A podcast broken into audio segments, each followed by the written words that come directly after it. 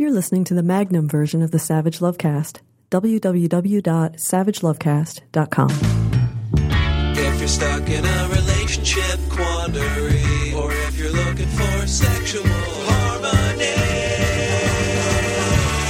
well, there's nothing you can't ask on the Savage Lovecast.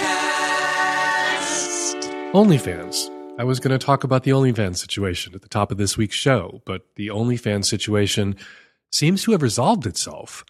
OnlyFans is a platform where people can subscribe to content creators who then share exclusive photos and videos on the site. It's a site worth billions thanks to the sex workers and porn performers the platform marketed itself to and recruited when it first launched in 2016. And then a week ago, OnlyFans announced it was banning all sexually explicit content from its site because banks, credit card companies, processors were forcing them to. They reversed course. In a week, OnlyFans turned around and said a week later, basically, we hear you, and announced that they weren't going to ban sexually explicit content after all and would no longer be pivoting to, I don't know what. I don't know what they planned to pivot to the week before last tuned teenagers doing lip syncs and cooking tutorials and other shit people can get for free on YouTube and TikTok right now. How are you going to make money at that? But that was their plan a week and a half ago. What seems to have made the difference here, and what I see as a sign of real progress, the New York Times, Washington Post, CNN, daily papers, NPR, mainstream publications went to sex workers and porn stars to get quotes about how OnlyFans was doing to them what Facebook and Instagram and Craigslist had already done to them and how this being driven off the internet was making their lives harder and sex work more dangerous, not eradicating sex work, not ending it, just making it more dangerous. That's new, and it made a huge difference. Abigail Higgins has a terrific piece at the Lily. Sex workers rallied together when OnlyFans banned sexually explicit content. They believe their voices are finally being heard. That's the headline. Go read it. I'm not the only one who thinks that this new development reporters talking to sex workers about sex work is making a difference, is creating some sort of seismic shift, some change. You know, if you read stories written about gay people from five decades ago, they didn't talk to gay people. They didn't talk to us. They talked about us.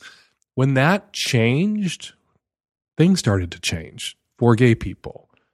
Seems to me that until very, very recently, stories written about sex workers and porn performers in mainstream publications, they talked about sex workers and porn performers, not to them. That's changing. That's changed. It took a few decades to get from talking to gay people about gay people to the progress we've seen on gay rights. But we wouldn't have seen that progress if that hadn't happened. And that couldn't have happened if gay people weren't willing to talk, if gay people weren't out. I think we're on a similar trajectory here with sex workers and sex workers' rights. From finally quoting gay people and stories about gay people to marriage equality in 40 years, here's hoping we go from quoting sex workers and stories about sex work to decriminalization of sex work in less time. All right, there's something I want to share, something kind of random before I get to your calls. Basically, I have a beef with the internet. The internet, you let me down this week. I mean, I heard right away about all four of the right wing anti vax, anti mask radio talk show hosts who died of COVID last week. Jimmy DeYoung in Tennessee, Dick Farrell in Florida, Phil Valentine also in Tennessee, Mark Bernier also in Florida. And I am not complaining about that. I like to stay informed. But I am wondering how many right wing radio talk show hosts have to die before they start taking the pandemic seriously? And it looks like their preferred answer, the preferred answer of right wing radio talk show hosts everywhere, is all of us. All of us have to die. And as tempting as it is to say, okay, sure, all of you is a price I am willing to pay, we have to think of all the other people being harmed by these dumb motherfuckers, not just listeners, not just their listeners, people stupid enough to listen to them but all the people these men and their listeners may have passed the infection on to. I'm really not worried about our strategic national stockpile of asshole right wing radio talk show hosts running low. That's not my beef with the internet. And again, I like to stay informed. I was happy to hear about it. It's just that I heard about them, Jimmy, Dick, Phil, and Mark, right away, but somehow the internet failed to bring the gazebo situation in Eureka, California to my attention. It took a Savage Love reader, thank you, Mr. T, emailing me the link to the story like it was 1998 or something. Andrew Goff reports that the Lost Coast Outpost, news from Humboldt County, California, someone in Eureka, California mounted a dildo onto the roof of Eureka's Old Town gazebo. I can't do the gazeboner, as Goff dubbed it. I can't do the gazeboner justice here. Podcasting, not a visual medium, and there are photos and video at Andrew Goff's story about the gazeboner. Suffice it to say, whoever mounted that dildo to the roof of the gazebo in Eureka's Old Town intended for that dildo to stay mounted. You're going to want to watch the video. Lost Coast Outpost Andrew Goff's story is titled The City of Eureka Has Removed the Mysterious Dildo Atop the Old Town Gazebo. Still a mystery as to who put that dildo there. But I gotta say, good job, dildo mounter. Good job. And keep them coming. And internet, come on. I'm as interested in hearing about dildos mounted to the roofs of gazebos as I am in hearing about dead right wing radio talk show hosts. Please, internet, I want both those stories, both those kinds of stories to be brought to my attention promptly. All right, Savage Love A to Z, my new book celebrating the 30th anniversary of Savage Love, my advice column, comes out later this month. You can pre order Savage Love A to Z now, and I would appreciate it if you did pre order it now. And coming up on today's show on the Magnum, Corynne McSherry from the Electronic Frontier Foundation is here to talk with me about Apple's new problematic surveillance policies. And of course, tons of your questions, tons of my answers, all that coming up on today's show. Hey, Dan.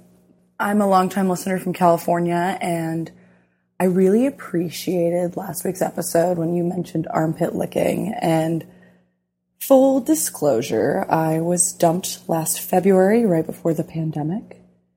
So it's been really difficult to listen to these sex success stories. I find myself sometimes skipping over them.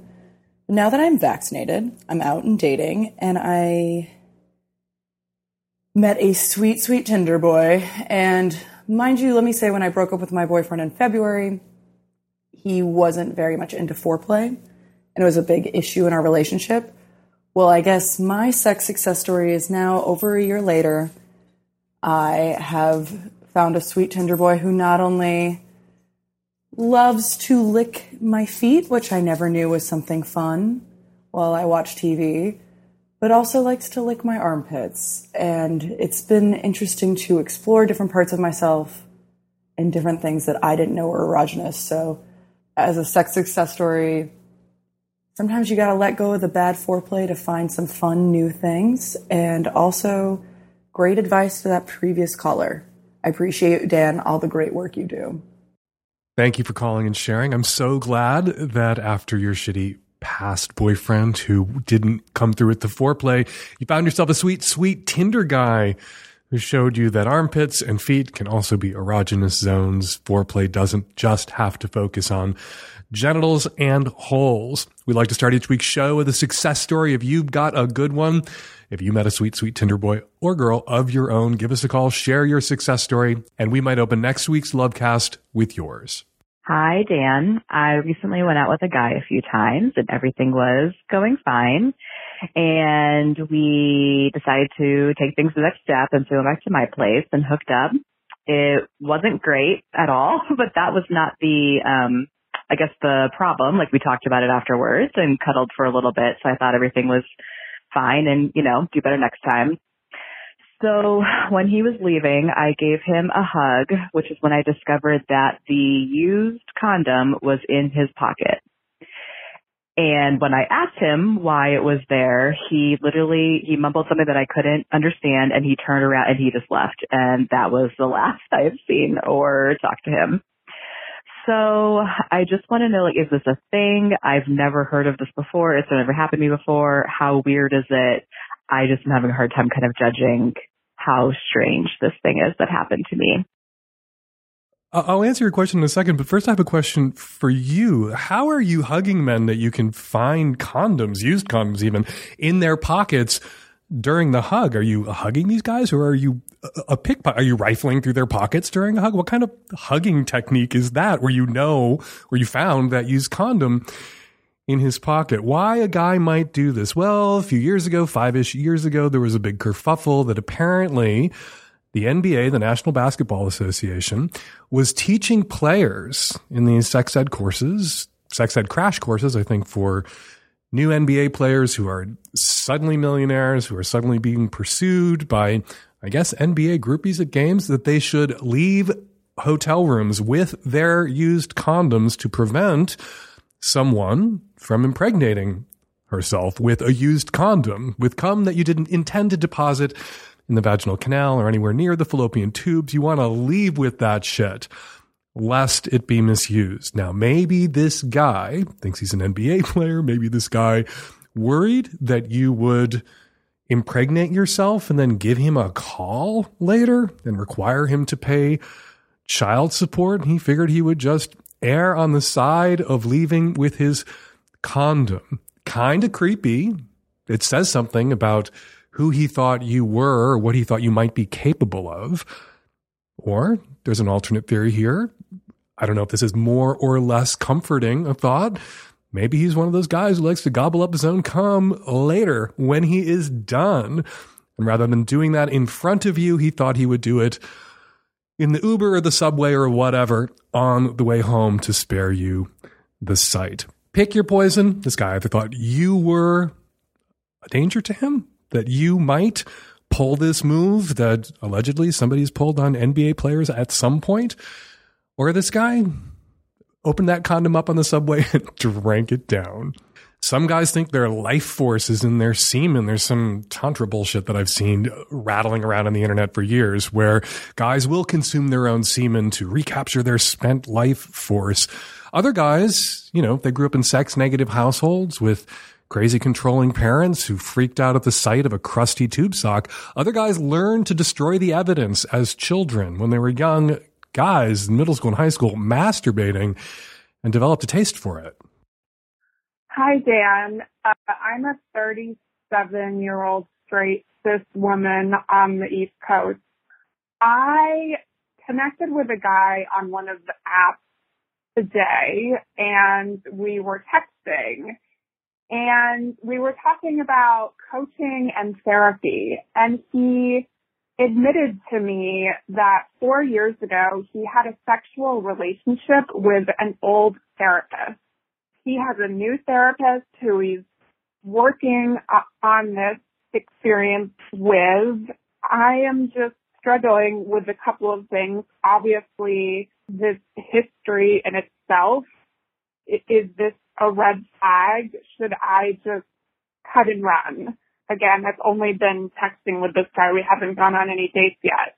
Two, is it weird that he disclosed this to me so quickly? Obviously, both of these things could be, you know, a testament to poor judgment on his part. I did discuss it with him a little bit and he said that he's looking for a relationship. So he just really wants to be upfront about this because he understands that it's a deal breaker for some people. Uh, anyway, very strange. He seems like a really cool guy, so I was excited about potentially going out with him, but this is obviously um, something I'm grappling with. If he disclosed this to you because he's still reeling from the experience, if he's traumatized, if he's still struggling, to get past this and to function again sexually may be relevant information to some woman that he's thinking about meeting and perhaps dating. And yeah, maybe he did feel like he needed to disclose that to you. But the reason he gave for disclosing it to you is that it's potentially a deal breaker, potentially a deal breaker for you that four years ago he fucked his therapist or got into a sexual relationship with his therapist yeah, I'm having a really hard time wrapping my head around that rationale. If that is his justification for sharing or oversharing this fact about himself that has no relevance or bearing on your relationship, And is it negatively impacting the relationship that you have with him so far? Because you haven't really even met him. You've just been texting with him. That seems a little bizarre. That seems to betray poor judgment, like you said. Uh, like that's something I talk about a lot on the show. We look for people with good judgment. That seems to be a display of not great judgment on his part. Should you not see this guy? Should you not date this guy?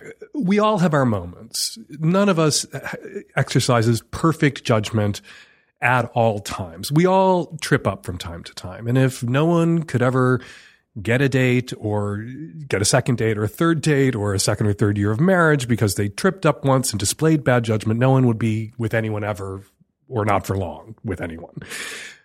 So it's up to you. You're going to give him the benefit of the doubt here and assume this was an isolated incident, an, an isolated example of, of poor judgment in the moment. Up to you. You could go out with him, get to know him a little bit better. You say you like him, and then weigh this against everything else you get to know about him.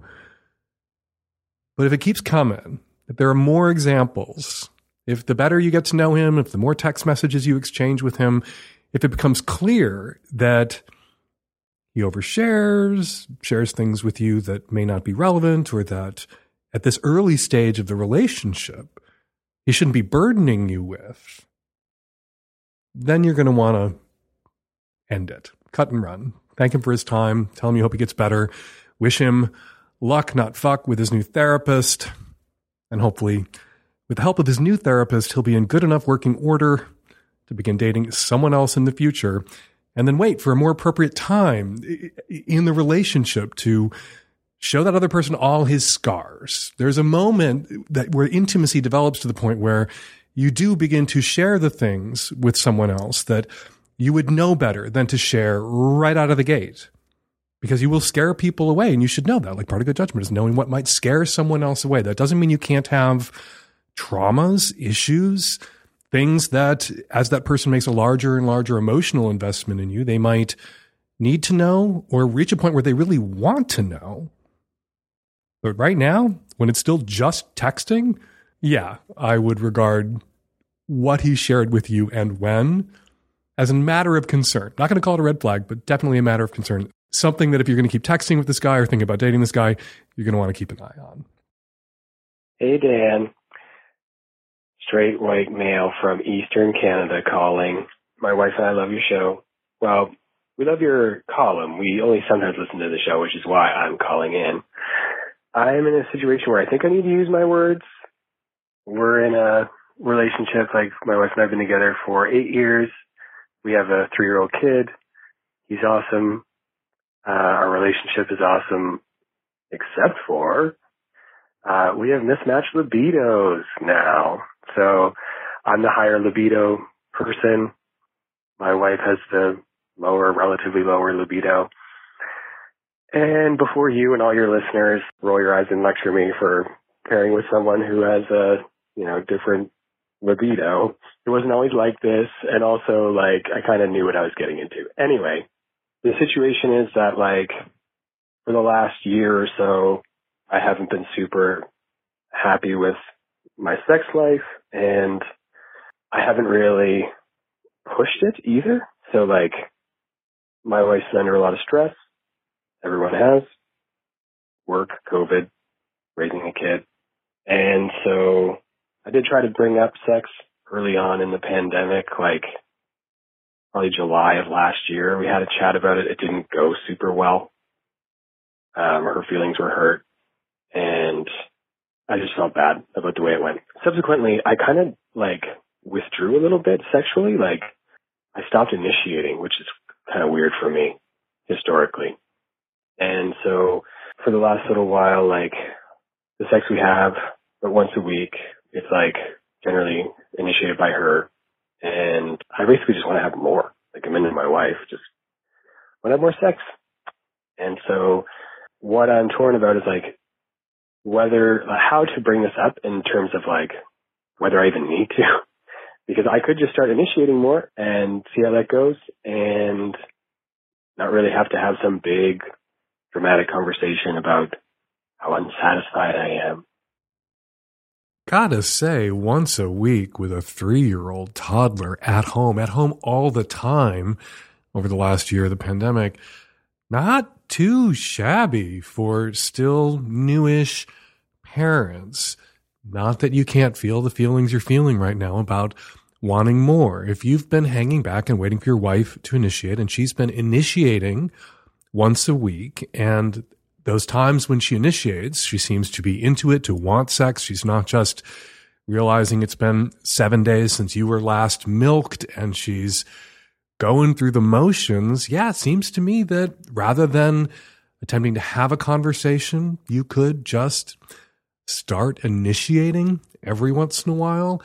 And I'm not going to jump down your throat for uh, partnering with someone who has a different libido. Uh, libidos wax and wane. You say it wasn't always like this. When you first met your libidos, the amount of sex that she wanted and you wanted was more in alignment. Well, over the course of a marriage, particularly one involving children, there will be times, sometimes months, sometimes years, where one person's libido is no longer where it was, or it's out of step, or sometimes somebody's libido spikes and the other person stays where it was. So even if you prioritize sexual compatibility at the start of the relationship around not just what you're into and what you want, but also how often you want to do it, you got to brace yourself in a long term committed relationship, again, particularly one involving raising children together, that you'll be out of step, sometimes for months, sometimes for years. And how do you get through that? Well, you remind yourself that it won't always be like this. You say about your relationship, your marriage, your sex life, it wasn't always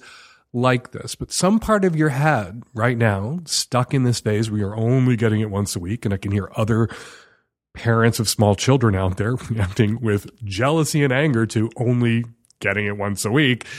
It won't always be like this now either. But you're likelier to lock yourself into a shitty sex life with diminishing returns if you stew in resentment and if you can't communicate about this. I think you could and maybe should communicate about this. Pro tip though, broaden your definition of sex. Some of my advice is kind of on a collision course.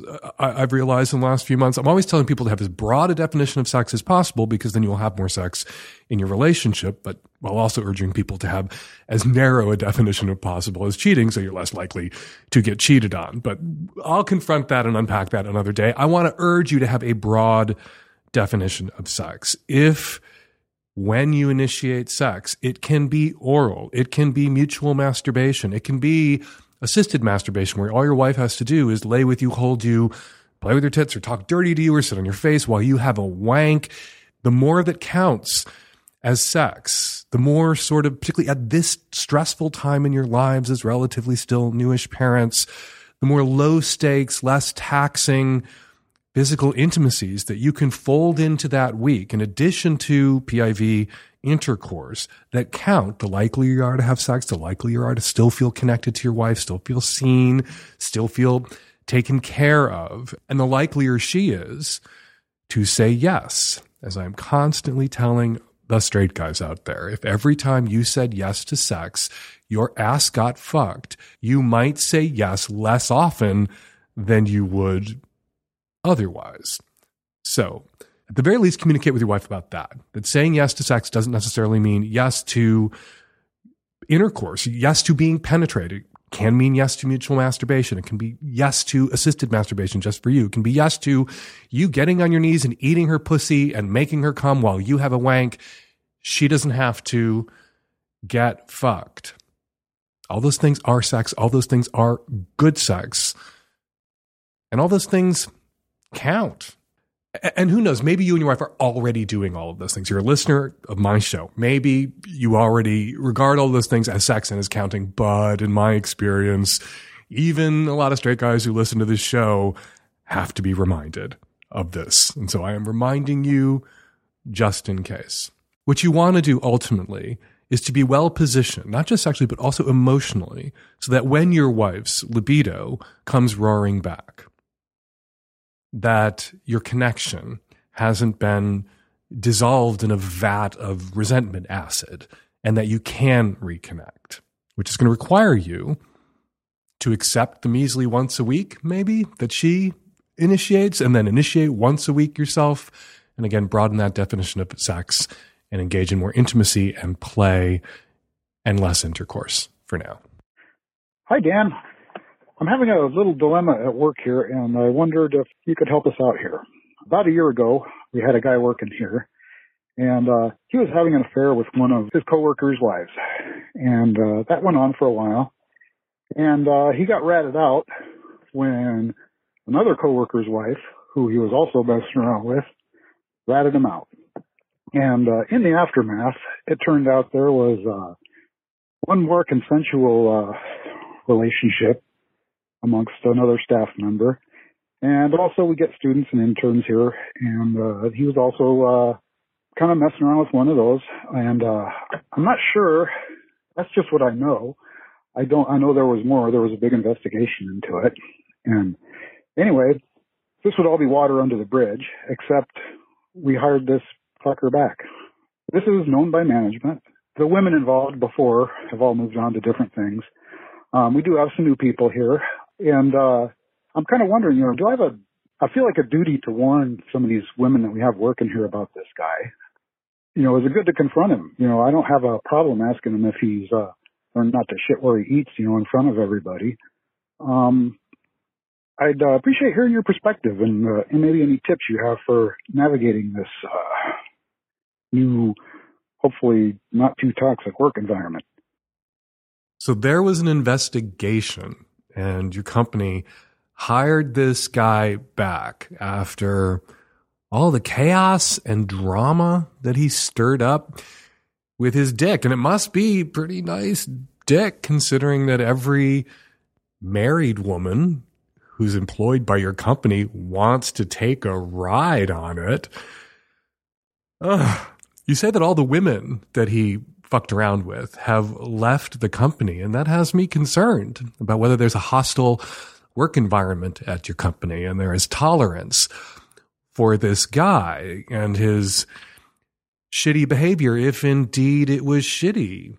If these weren't consensual peer relationships, that happened at work. You don't say that this guy was in management and he was exploiting people or pressuring people, preying on people who were under him in the org flow chart. I assume, perhaps naively, that if he had been abusing his authority or power to get into these women's pants, that they wouldn't have hired him back, that he'd be gone, and maybe some of these women would still be there.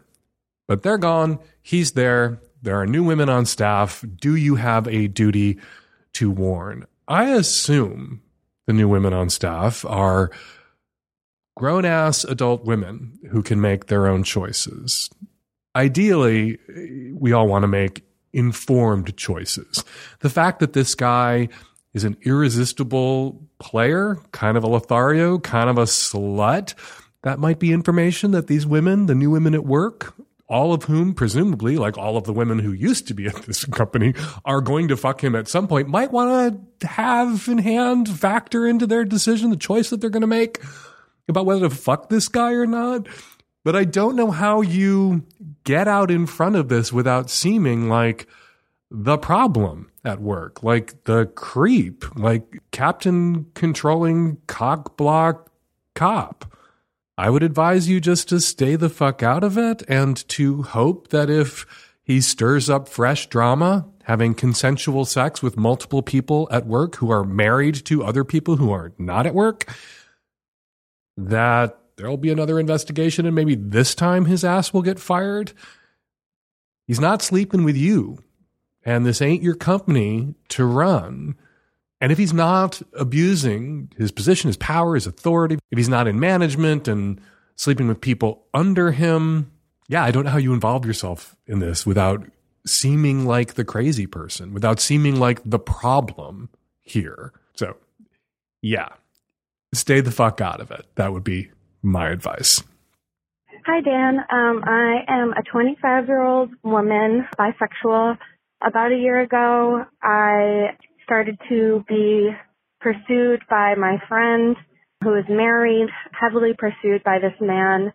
He told me that him and his wife have threesome and that if I was interested, he would want to invite me into their bed.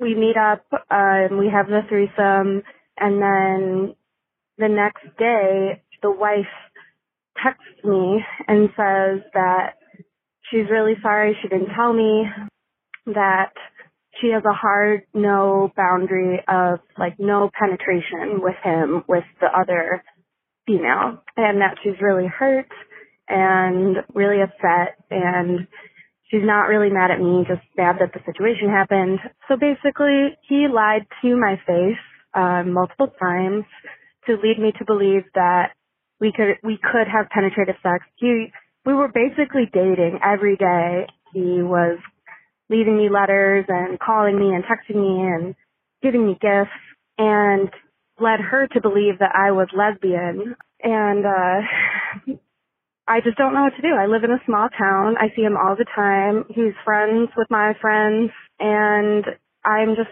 I'm super hurt. It was a horrible experience, one of the worst experiences of my life, and I just don't know what to do.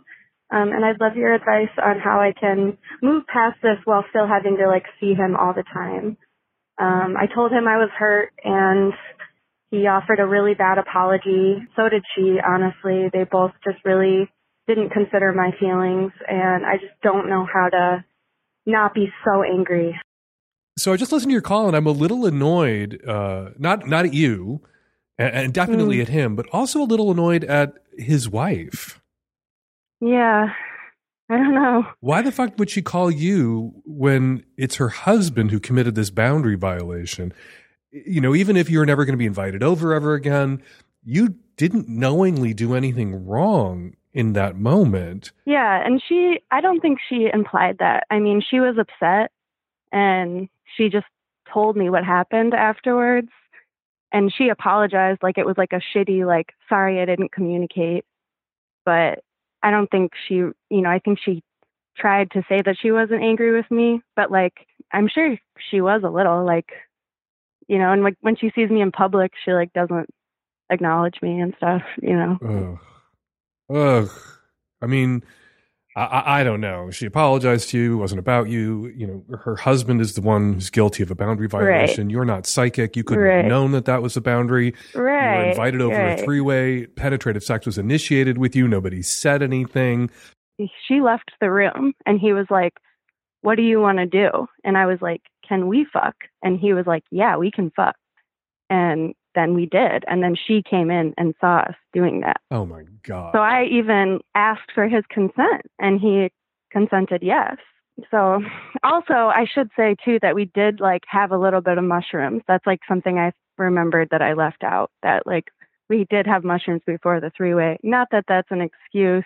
And it wasn't like it was a very small amount, you know, but I'm sure that did make things harder, like harder to communicate and such. But I guess I was just shocked that they would both take mushrooms in that environment, like without having communicated first, you know, like the mushrooms didn't help, but they weren't the the fault, Okay. you know. You were the wronged party here. And, and, and I think you were primarily wronged by him. I think you were also wronged by her. That her anger should have been entirely directed at her husband and that she's being rude to you in public as if you were the problem Yeah. is bullshit. You say you live in a small town, you have to see them everywhere you go. right. mutual friends. Right. I'm here from the gay parallel universe to tell you that wherever a gay Mhm. person lives, it's a small town. New York is a small town if you're gay. Like you see the Oh, same people sure. in the same bars and clubs at the same parties, no matter how sure. big the city is. And so I'm just going to gift you our coping mechanisms when a gay Oh, guy my finds himself gosh. in a situation like this. That sounds amazing.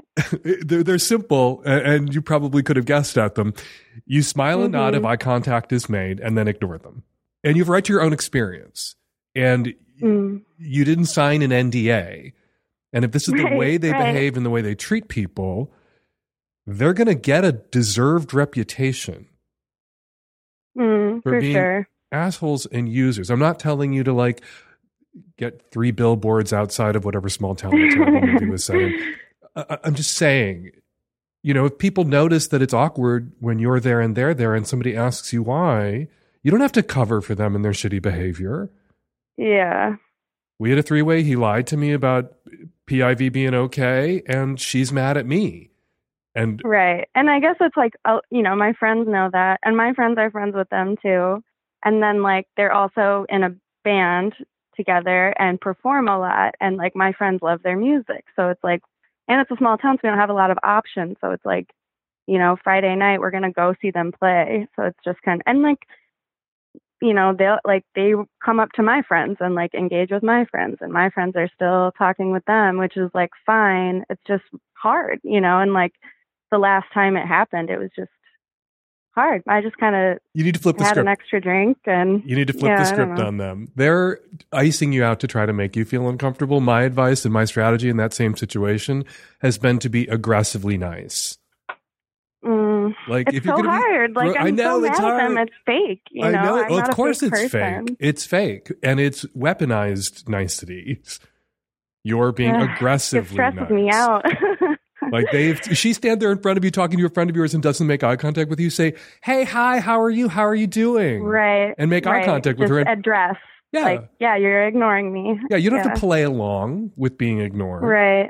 And Yeah. they sound like terrible people. I'm, I'm sorry. This is not okay. They're not. I mean, I don't know what's going on in their heads and hearts, but like they're not terrible people, you know. I just but they're terribly unavoidable people at the moment. and right, they're unavoidable and they just didn't really apologize well. So it really makes it hard for me to move on, you know. And they're just friends with my friends and it's just like I don't Yeah. know, it's all messy. And then every time I talk about it, all my friends who are very most of my friends are very like monogamous. They're like, This is why you don't do a three way, you know, and I'm like No Because nobody in a monogamous relationship ever got broken up with or used or hurt Right, or ignored in public by I someone that they used to be in a monogamous relationship with that they're not speaking to anymore. Because monogamy is just a greasy glide path to nirvana. And right. anything that's sexually And, like, adventurous it's is, not a, is a like disaster. all threesomes are bad. And I and I told them like I've had lovely threesome experiences and I cherish those memories. And they're like, oh, cool.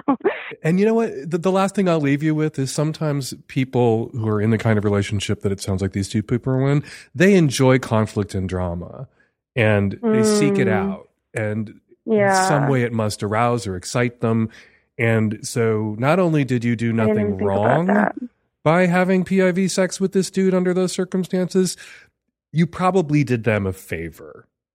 You probably you Mm. gave them what they wanted, which was Right. conflict, drama, make up sex, break up sex, make up sex, and then getting sure. to be dicks to you as if you were the problem. An object. Yeah, well, not just the not just an object, but you were the bad guy, and you were Right, not. right. They're taking it out on you. Yeah.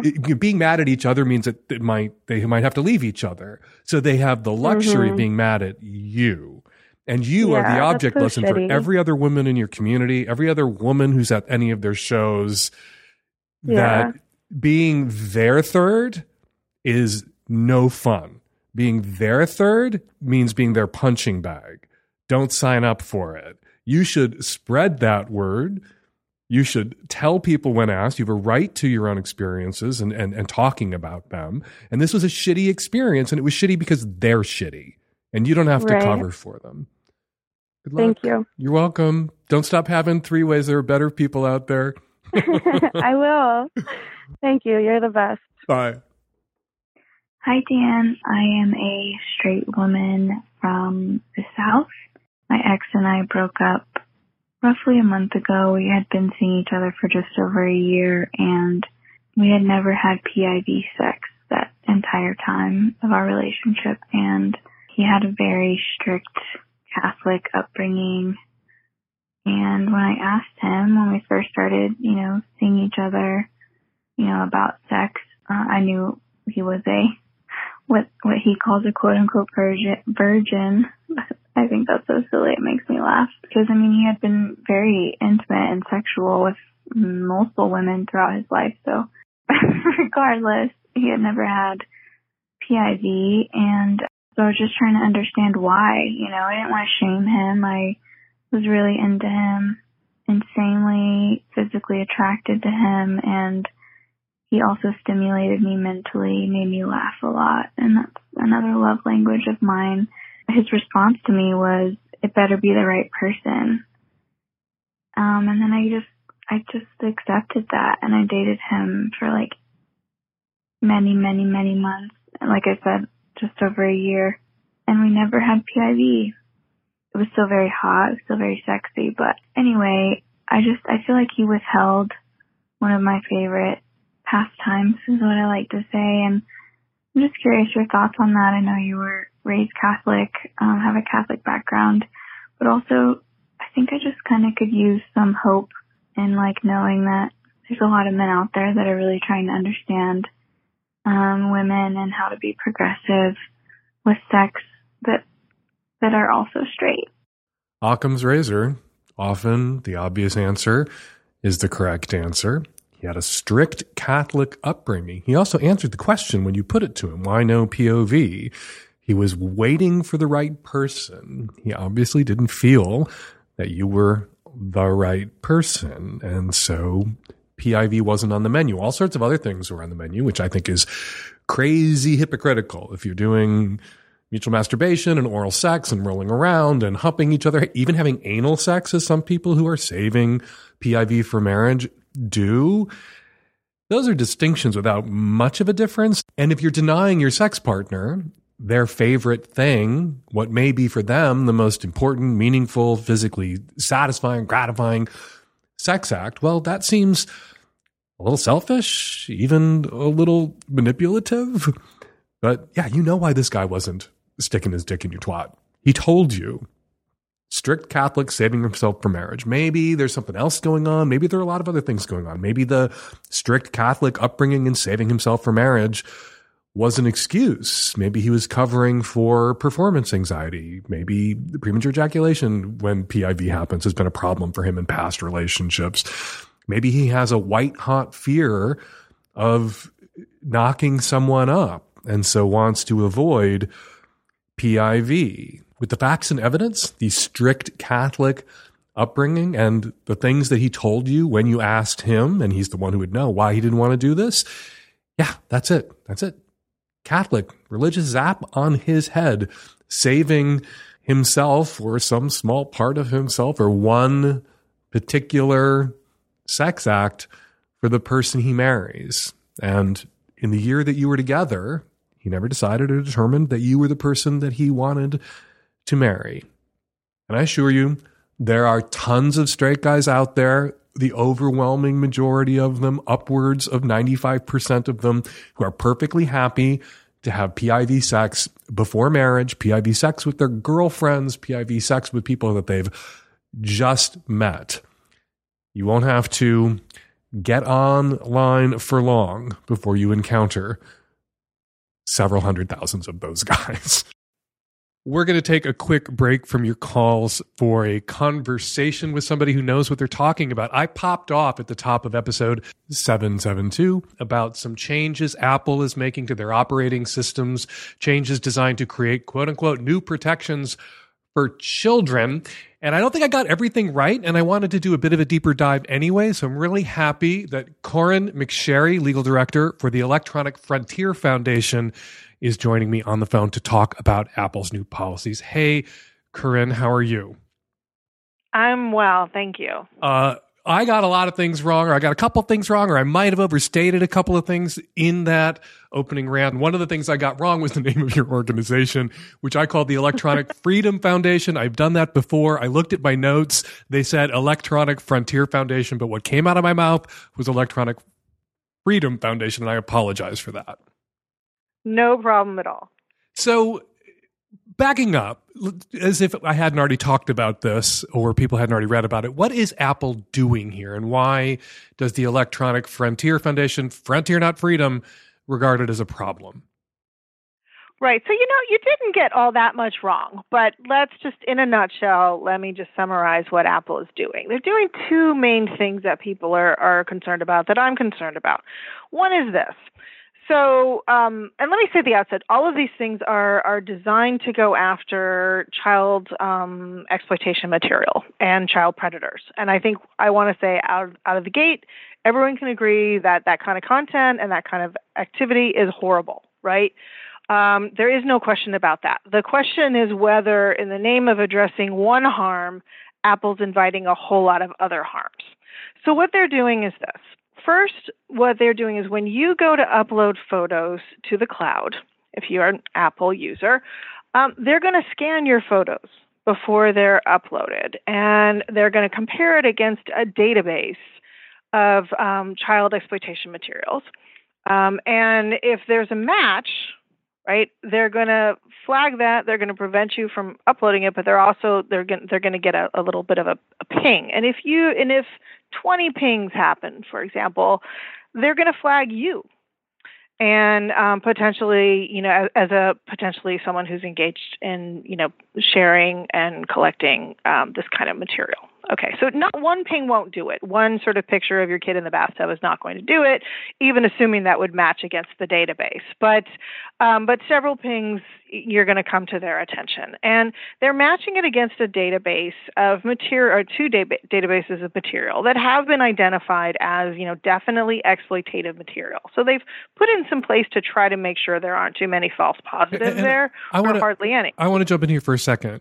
Uh, mm-hmm. There are I have read stories. The New York Times did a big story about yeah. people who were exploited, who are now adults, who were raped as children, and they're the violation of them as children when they were children. Those images are still circulating online. And mm-hmm. these adults are traumatized and re traumatized when these images of them are circulated and they find out about it or know about it, or there's a new prosecution about it, and the evidence is all them again. And so mm-hmm. sharing and storing and circulating these images, although some would argue, and I disagree with this argument, some would rationalize that the image already exists. You're not creating any more images. It hurts people. It harms people. It re traumatizes sure. people. And it is not okay to store, share, save, old images of child rape, child pornography, or certainly not okay to create new ones. I just wanted to be clear about that. Absolutely. I don't think anybody really fundamentally would disagree with that at all. Um, it is the, the, the problems lie elsewhere. Um, but it, it's not. It, uh, so yeah, hundred percent agree with you. So where do, where do the problems lie? So Apple's going to be looking at the photos that you have on your phone that you're uploading to your cloud, scanning them. Right. And, and and how is that a problem? I mean, the people jump in here with the doing nothing wrong, you got nothing to hide argument. How is it a problem? Right. Okay. So this is one feature. I want to make sure we get to the other feature as well. But let me answer your question. So the concern is this Apple has been a staunch defender up until now of user privacy and a staunch defender of making sure that um, people can encrypt and have real privacy in, in what is on their device. Um, they actually went to court and fought the, the U.S. government over it. And so, and it's a commitment that they have made to their users over and over.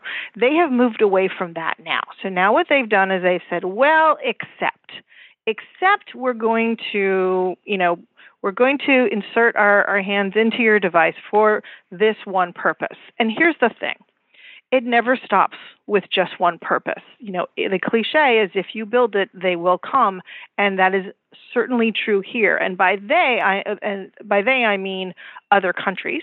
So for right now, Apple said we're only going to roll this out in the United States, where we know there's lots of legal protections and for people's privacy and speech and so on. We're not rolling it out in other countries. Well, it's enti- it's very unlikely, or I think maybe a little naive to think that that's that that's going to hold, or we worry that it's not going to hold.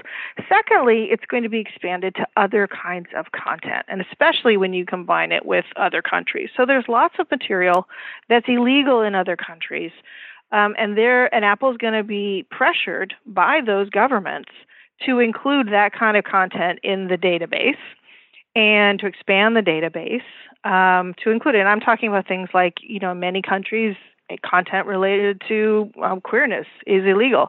You can't have that, right? And so there's going to be pressure to on Apple to move far beyond you know child exploitation content. And that's the big worry. Now apple has said apple has said we will not do that. But will not is very different from cannot. They've built the system to make it possible. That didn't exist before. Now it does. And the electronic frontier foundation's fear is now that they've created this back door into everyone's device that if not now if not in a year or two from now but at some point apple will succumb to the pressure of authoritarian regimes, and there are more and more of them everywhere, every day, it seems. And we are at, at, risk now in the United States of having one here of our very own that Apple won't be able to resist in with new leadership, perhaps in five or ten years, allowing other countries.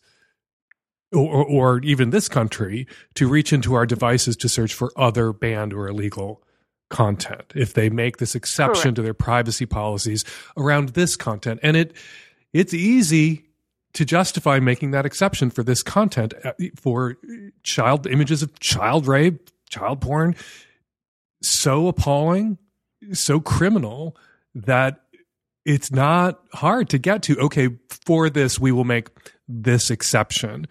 And EFF is essentially arguing that this is a step onto a slippery slope that ends with the what we're you know we've seen in China, the rounding up of dissidents in Hong Kong based on their social media, uh, hacking of their phones, the, the, the purging of queer content from the internet in Russia, uh, the way queer people are hunted in countries like Saudi Arabia, that these things are already possible with the technologies we have now, but with a backdoor onto everyone's phone, sitting there waiting to be used, waiting to be pushed through by other bad actors five, ten years from now. That's EFF's concern. Exactly. Now, Apple has said that the term backdoor isn't exactly precise, and, and we can set that aside. The point for me is you've set up a scanning capability, and it's and you all you need to do is tweak it a little bit, and it'll scan for something else. And it's not at all hard to imagine. Um, and we've already seen it, as you said. We've already seen there's so much pressure around the world um, to do this kind of scanning. And Apple's, you know, one of the things Apple's done till now is said, look, we don't have that system. So we can't do it. Right. We don't have can't say that anything in our software that's on people's phones, in their pockets, that would allow us to look inside their phones. That's what Apple used to be able to say. Now Apple has That's something on your phone that can look inside your phone. That's right. And then the other, I- I do want to make sure, because I think this is very important, um, maybe for your listeners, to hit on the other feature that they've done, created, which is um, scanning um, messages. So what they're doing now is that for um, kids under um, the age of 18, their parents, when they set up their accounts, can um, set it up so that they get notifications. So if that child, if a child under 13 in particular, um, sends or receives sexually explicit material, they get a little pop up. And that pop up says, Hey, this seems to be sensitive. Are you sure you want to click on it? And if you do, you should know we're going to tell your parents. And then that image is going to be permanently saved to their phone in a way they can't delete. So the parents, once they're notified, can go see what they're doing. Now, if you're over 13, if you're 13 to 17, you just get the pop up. You don't, your parents aren't notified. But either way, what this is doing is it is, it is telling kids, you cannot have private communications. You do not have private, you know, chats. Um, and you should just know that you always have a big brother watching your communications and um and that to me worries me a lot i actually i understand why parents might want to know if their par- if their kid is receiving material that they wouldn't approve of i get it i also think that kids deserve privacy too Mm-hmm. and um, this is going to send a message that you don't have it. And keep in mind, this could even apply to group chats. So you might be communicating with somebody else. You don't know whether the parental notification is on or not. Now, again, this is supposed to discourage child predators. I get it. I really understand this. It's supposed to discourage grooming. But there are going to be a lot of other consequences for that. I mean, I can imagine a kid in 10, 11, you know, out there trying to communicate, explore their sexuality, maybe maybe potentially transgender kid, just trying to like Oh get God. information A- a and communicate with people. 13 year old lesbian girl or gay boy trying to find information, interacting with somebody on the internet and asking them for advice, not being groomed, being uh, mentored and finding that mentorship and that information online from someone who has no interest in them, uh, no desire. I've had those sorts of conversations via email with 15 year olds who were closeted, whose parents didn't know they were gay, and wanted at least some reassurance, not uh, dirty talk, but certainly some of the conversations I've had with technically minors in my professional capacity, their parents would object to. Sure, absolutely. Now, I want to be clear about this because I don't want I don't want kids to be more scared than they need to be. If you are 13 to 17, you get the notice. Your parents are not notified. Okay, it's yeah, it's 12 and under. Okay, that's one of the things I got wrong. One of the nightmare scenarios I spun out was, you know, the 17 year old with the 15 year old girlfriend who turns 18 and is still texting his 15 year old girlfriend in the same way, and then the parents are notified and he goes to jail. Right. That was one of my Right. nightmare scenarios. That's not Yeah. actually a concern. That's not exactly concerned. And also, we're only talking about images at this point, not text. Okay, so it's limited. Now, again, once you build it, you know, we could see it being expanded further than that. So, so those same, concerns that we have with the other thing uh, apply here as well. Um, I just don't want kids to be more scared than, ne- than they need to be. But I also think that there are 11 year olds, there are 12 year olds who are, you know, 10 year olds. Uh, you know, I'm sorry, it might be upsetting for people to know this, but there are kids that age who are exploring and learning and wanting information. Again, I think about trans kids, and um, and I worry very much that um, they won't. They'll you know they'll click wrong, and their parents will get notified of something that they are not prepared to share, and and that might be dangerous for them to share. Um, and either way, they will be intimidated, and they will be afraid to have the conversations that they need to have. Yeah. I, I think this is of- something a lot of people don't understand about being a queer kid. That it's often the people that are the biggest risk to you, the worst bullies in your lives, are your parents. The people you're hiding from are your parents. It doesn't mean that a queer kid can't be exploited, can't be groomed, can't have an inappropriate conversation with someone they met online who has ill intent and isn't a good person, right? But this idea that, oh, just alert the parents and everything will be sorted, alert the parents and the kid will be safe, doesn't always apply when you're talking about queer kids. It doesn't always apply when you're talking about straight kids who are mm-hmm. sexually active in ways that their parents would disapprove of. I have friends who you know, grew up Catholic. I have friends whose parents went into violent rages when they discovered that their 20 year old children were having premarital sex. You don't have to think hard or long to imagine the parent of a 13 year old who's just curious because they're in the throes of puberty and wants more information about sex blowing up. Yeah, that's exactly. right. And again, keep in mind the communications don't have to be, you know, with an adult. They could just be talking to their friends. I mean, I've got a kid, and I don't, I don't know that I would be completely thrilled with all of the uh, texts that he sends and receives um, at all. But I respect that he needs privacy, and so I don't monitor them. And I think people people sort of always imagine you know themselves as the parent they don't really imagine that there's you know there are other kinds of parents out there and they also i think don't necessarily appreciate that no matter how great their relationship with their children is maybe their children still need some privacy and what this is saying to those kids is you're not going to get it Can I uh, ask one more question? One more nightmare scenario I tossed out there in my intro that I know that you listened to that I want you to debunk if it needs debunking. People send DMs to people. People send messages to people that are unsolicited that sometimes in- include photographs. Right? I think uh, I mentioned on the show I have like 500 unread DMs at uh, from people I don't follow, don't know at Instagram at least some of them have images in it. Could someone send you photographs that then are stored? I mean, those images are on my phone, right? They're in my direct message file on my Instagram account. Are they on my phone? Whatever anybody sends somebody, could somebody maliciously start texting someone photographs or DMing someone photographs at a at an app? And then Apple scans your phone, Apple finds these images, you get reported? Um, so mostly no. What happens is that Phew. Apple scans when Apple scans photos when you get to the point of uploading them to the cloud. So you would have had to take some action. You have to take some kind of action precisely. Um, so they're not just scanning your phone at all times. I mean, thank goodness.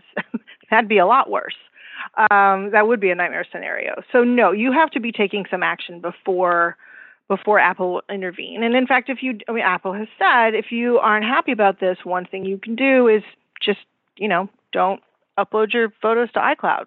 You're safe. And so I suppose it's kind of funny because what Apple's basically saying is don't use this service that we're marketing to you really hard. But okay. But also, isn't that Apple alerting the child predators they're trying to catch by saying, hey, you can store all the images of child rape that you want. Just don't upload them to the cloud and we're cool. Yeah. I mean, I think, you know, Apple is trying to do something very hard here. I think they are really are trying to live up to their commitment to protecting user privacy. I mean, it's in their business interest to do it, aside from anything else, because this is what they've been promising people for years, while also sort of responding to the tremendous pressure that they are getting from um, other, you know, to to do more to address um, child exploitation content. I get it. But nonetheless, you know, the decision, the step they've taken here, I think is going to cause much more harm than good. Where can people who are interested in this, and I really think everyone should be interested in this, where can they read more about it? So they can do two things. One is um, they can follow us at um, EFF.org. We've been writing a lot about this issue, and we will continue to do so. And we also actually ourselves have a podcast called How to Fix the Internet, um, where we talk about issues like this and a lot of other kinds of digital rights issues, always cutting edge because that's what we do. Um, and so it's um, called, like I said, How to Fix the Internet, and we love to have people subscribe. Um, we're working on a new season right now. EFF.org, that is the Electronic Frontier Foundation. Corynne, thank you so much for jumping on the phone today. That was tremendously informative, and I kind of wish I'd had that conversation with you before. Well, you weren't nearly as wrong as you were worried, actually. So, not to worry. Hi, Dan and the tech savvy at risk youth. I'm a 30 something year old female in the Midwest and I had a question about a friendship. I had about a year ago, I ended up ending a friendship that was a toxic mess in the end and there was some really nasty abusive language uh coming from my friend that ended it. And to this day, even a year later, she's calling me her enemy and it's very intensely emotional. And my question isn't so much about her, but I don't know how to handle our mutual friends that seem to think, yeah, no, hating me is uh, totally reasonable and see that it's just this generic acceptable thing. I would have figured after a year things would have calmed down, but it's becoming more and more uncomfortable to know that there's people in my life who see this as acceptable. Well, do you have any advice on how to handle mutual acquaintances or friends after an abusive situation? It's bad enough to live in a world where when romantic relationships end or marriages end, social universes, social galaxies are torn apart. People have to pick sides. People have to go off with one or the other. I'm not sure on top of that, we can afford to live in a world where when friends have a falling out, the same process has to happen. The same expectations kick into gear where everybody has to choose sides. And in my experience, when friends have a falling out and one person expects everyone else to choose sides, it's that person with that expectation who loses. It's that person who doesn't get chosen. Sorry, your friend is toxic. I'm sorry this friendship became unbearable and that you two had to pull away from each other in this way. It's a shame that you weren't able to both of you. Uh, let's put all the blame on her because she's not a listener and you called and I love my callers. It's all her. She's a bitch. Uh, it's a shame that she's so toxic. And I understand that it must be aggravating to watch your mutuals still make nice with this person who's been so awful to you. But you're playing a long game here. If she is awful, if she is toxic, if she is the problem, then her awful toxicity is ultimately going to impact or poison or destroy all her other relationships, including the relationships with your mutuals. And they'll circle back to you when they've cut her out of their lives to say, Oh my God, wow, now I understand what you went through. Let's go get dinner.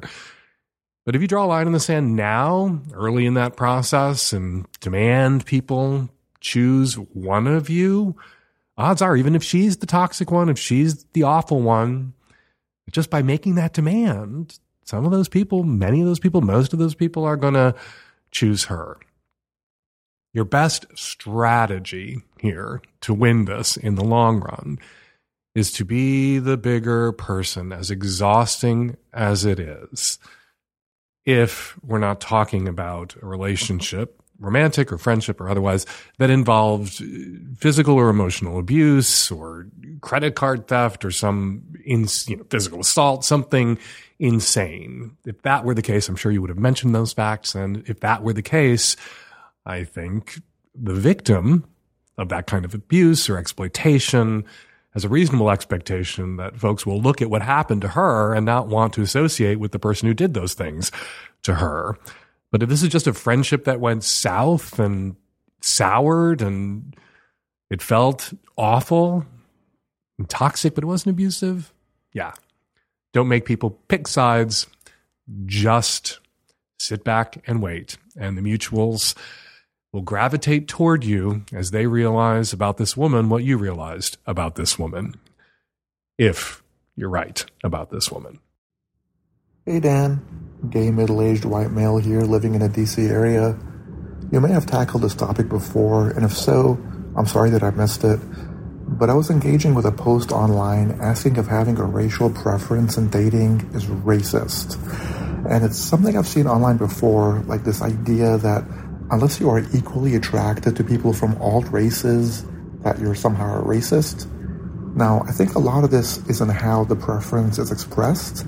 Like if I say I'm a middle-aged white male and I generally prefer the same for dating as opposed to no Latinos or blacks, exclamation point, all caps, which I've seen many times in online ads over the years and is incredibly douchey and definitely comes across as racist. I think tone and wording has a lot to do with it, but for some people, and I guess this is coming mostly from the woke crowd, any expression of a racial preference in sex is inherently racist, and that tone and wording have no bearing if the desired end goal is the same. So I've slept with guys of several races over the years and I've had a great time, but it's specifically middle aged or older white men that consistently turn my head and which I find particularly appealing. Does that come across as racist? Nobody has to sleep with anybody that they don't want to sleep with. We can acknowledge that. We can accept that. That can be true. We can also, at the same time, acknowledge and accept, and it can be true, that who we want to sleep with, our tastes, our ideas about what is beautiful or desirable, are shaped to a very large extent by culture and by racist beauty standards.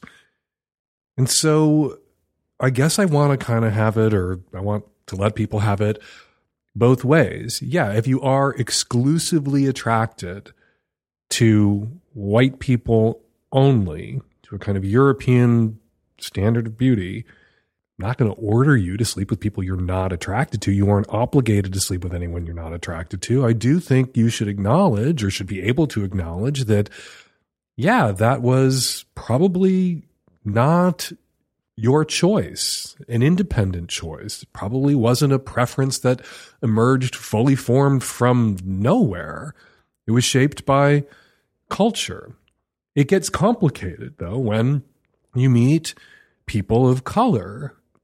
You meet black people who are only attracted to white people. You meet Asian people who are only attracted to Latino people. There are a lot of racial preferences. There are a lot of people out there with particular racial preferences, and not all of them are white, and not everyone's racial preference, or the kinds of people or the types of people they're attracted to, are attracted to white people. It's confusing and confounding.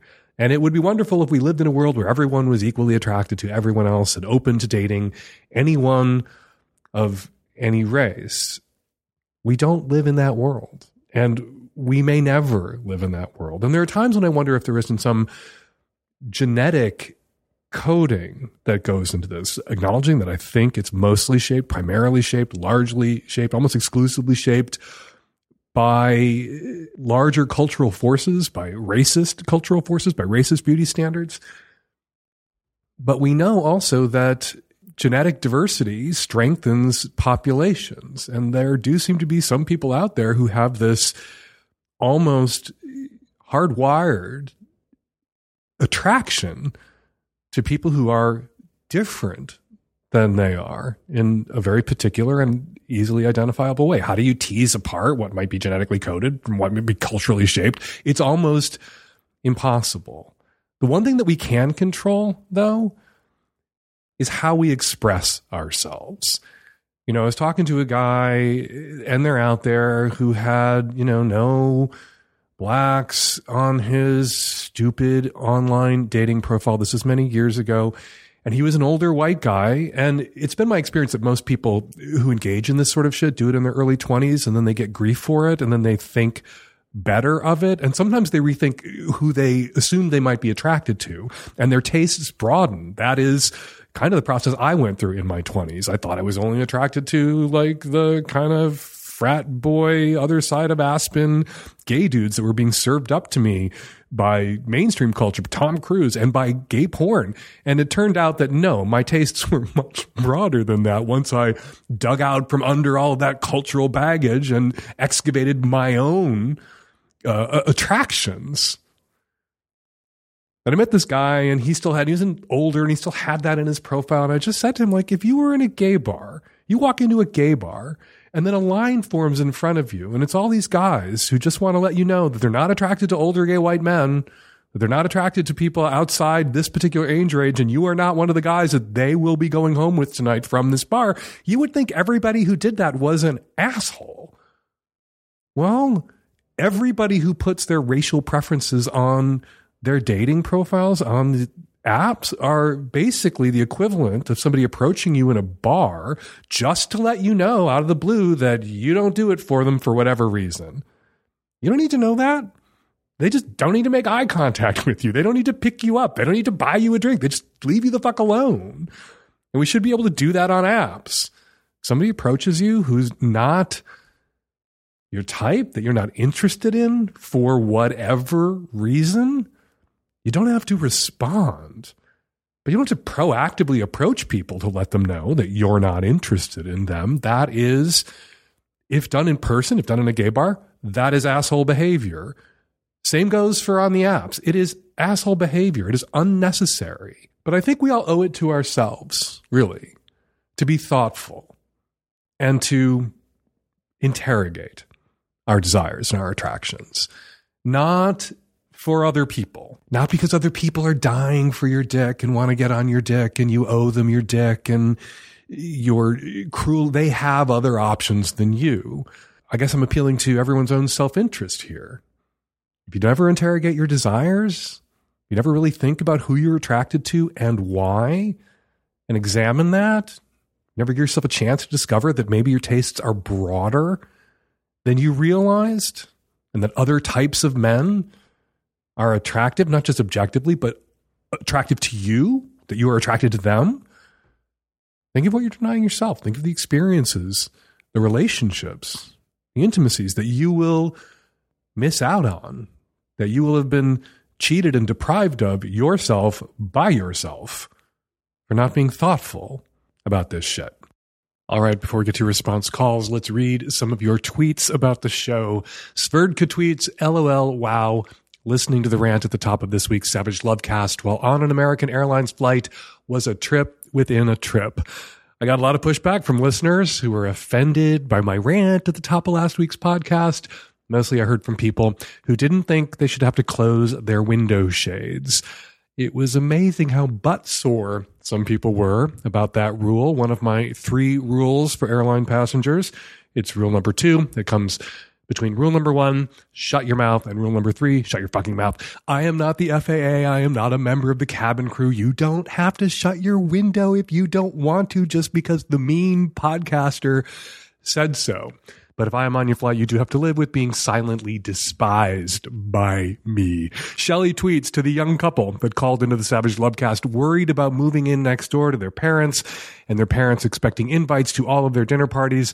Let them know that they don't have to invite you to all of their dinner parties either. And finally, Dr. Jamie Bear tweets, as much as I am turned on hearing about at fake Dan Savage washing his arse and how his husband and he use their mattress for more than just sleeping every week. I've given in and spent $36 on a year of the Magnum version of the Savage Lovecast, twice as long and no more capitalism. Thank you, Dr. Jamie Bear, for subscribing to the Magnum version of the Savage Lovecast, which is indeed twice as long and no ads. But with or without capitalism, we all got to clean our asses and we all got to sleep somewhere, right? And I feel like I got to warn you, Jamie. Maybe you didn't see it in the small print, but one of the perks of becoming a Magnum subscriber to the Savage Lovecast is that I randomly call one Magnum subscriber every week and leave that week's ads on their voicemail. So there's still a chance that you're going to hear about my hygiene practices. Thanks to everyone who posted to your social media, Instagram, Twitter, everywhere else about the Savage Lovecast this week. We really appreciate it when people help spread the word. And if you want me to read your tweet on next week's Savage Lovecast, be sure to use the hashtag Savage Lovecast. And now, listener response calls. Hi, Dan.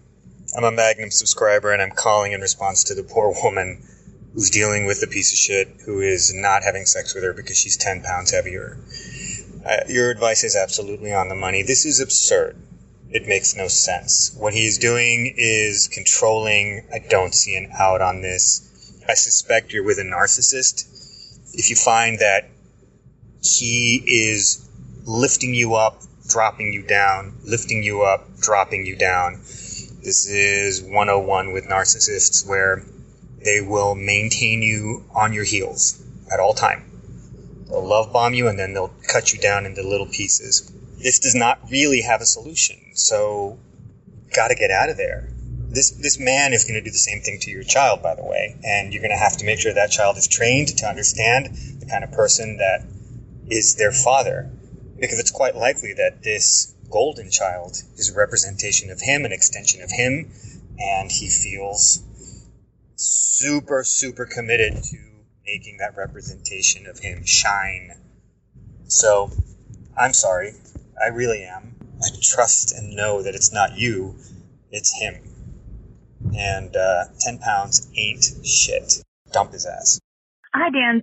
I am a 52 year old straight woman, and I was listening to your talk with the dad whose preteen daughter thought that she was a lesbian because she thought boys were gross. And I'll be honest with you, I think boys that age are gross. From about, oh, 8 to 13, they're just disgusting. So, dad, don't worry if your daughter, daughter thinks boys at that age are gross. They are, and they will stop being gross when they discover girls, and she may be more interested in them.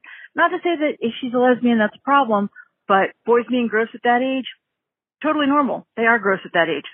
I just wanted to respond to the woman in the last episode who was calling about her boyfriend's nipples. I'm calling to tell you that this is, yes, indeed possible. About 10 years ago, I met a younger man who was very into me because he liked daddies. And I was very into him because he's a sexy boy with a blonde beard and I'm into blonde beards. And I started playing with his nipples when we were having sex and he said, Oh, that doesn't really work for me. And I just kept at it. And then I moved away. And before I left town, he made sure to tell me that the best present I gave him was to teach him about his nipples because I was persistent and I just played with his nipples and they became very powerful for him. I would also add to Dan's suggestion of tit clamps, make sure they're adjustable. Have fun. And we're going to leave it there. Got a question for me or a comment about this week's show? There are two ways for you to get them to us. You can call us at 206 302 2064, or you can use the voice memo app on your phone to record your question or your comment and email it to us at voicemail at savagelovecast.com. This Thursday, we're doing another SAC lunch, an exclusive hangout for Magnum subscribers where we answer questions together and we get to know each other a little bit better on Zoom. If you're a subscriber already to the Magnum, you don't have to do anything. We will send out a Zoom link on the morning of Thursday, September 2nd, and then you just hop on and join the fun at noon Pacific time. If you're not a subscriber, and you want to be and you want to come to Sack Lunch and maybe give some sex advice with me, head to savagelovecast.com and learn more. And my Dirty Little Film Festival Hump is headed out on tour, heading to theaters for vaccinated fans throughout the U.S. and Canada with our Hump 2021 lineup from last spring.